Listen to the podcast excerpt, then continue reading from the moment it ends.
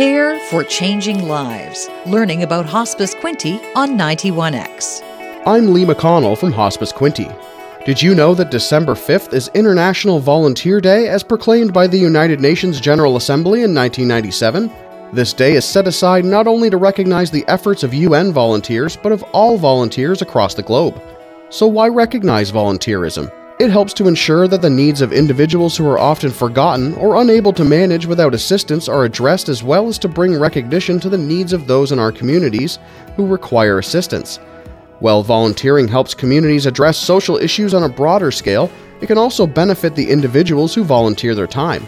The UN has found that volunteering can diminish the effects of social isolation and therefore reduce the risk of depression that can accompany social isolation. By keeping in contact with other people, volunteering can help you build your social support network and to promote a sense of well being through engagement.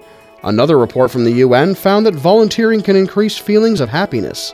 In fact, volunteering monthly can increase feelings of happiness by 7%, and volunteering bi weekly increases feelings of happiness up to 12%. Who couldn't use some extra feelings of happiness during these difficult times? While the UN promotes global volunteerism, one does not have to leave the country to find meaningful volunteer opportunities. In fact, Canada has one of the world's highest rates of volunteerism. In 2018, 75% of Canadians over age 15 reported some form of volunteering. That statistic represents over 24 million Canadians who volunteered their time to improve the health, well being, and safety of their local communities. The economic contribution of volunteers is priceless to nonprofit organizations. In 2017, Canadian volunteers contributed almost $56 billion of their time, which equates over to 2 billion hours. Many nonprofit agencies could not exist without the economic contribution that volunteers provide by donating their time and skills.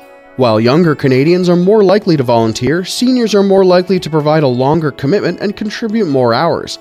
Younger volunteers are more likely to volunteer to upgrade their skills and knowledge to enhance future job prospects, whereas older volunteers may be transitioning out of the workforce and seeking meaningful ways to share their free time with their community. Canadian volunteers are more likely to commit their time to formal activities like fundraising and event organization, serving as board members, mentoring others, and serving food. Informal volunteer opportunities may include helping a neighbor with their yard work, driving them to appointments, and providing some health related assistance. This variance in volunteer ages as well as the type of activities demonstrate that there is a wide range of skills and personalities waiting to be shared within your local community. The volunteers at Hospice Quinte reflect these findings by having a range of ages, skill sets, and personalities, while the organization offers a variety of different activities. Volunteering opportunities at Hospice Quinte are just as varied and include in home hospice support, caregiver peer support, fundraising, hospice residential support, including making meals or serving on the board of directors.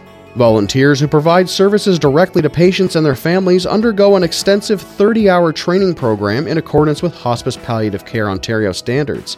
The hospice training program provides education on topics such as what to expect at the end of life, grief and bereavement, and cultural and spiritual sensitivity. Trained volunteers provide meaningful engagement with patients and their families as well as provide respite and emotional support for when it is needed most. Fundraising activities are an excellent opportunity for those who may not wish such an intimate involvement with end of life experiences, but still want to make a significant contribution to their community. These volunteers share their time chairing specific fundraising events, canvassing for prizes and contributions, as well as assisting with event setup and teardown. Kitchen volunteers share their talents by preparing delicious meals and baking mouth-watering treats, which can give the hospice residents a home like atmosphere. Whether your interest lies with volunteering at a local hospice or not, there is likely a volunteering opportunity that matches your passions or skill set.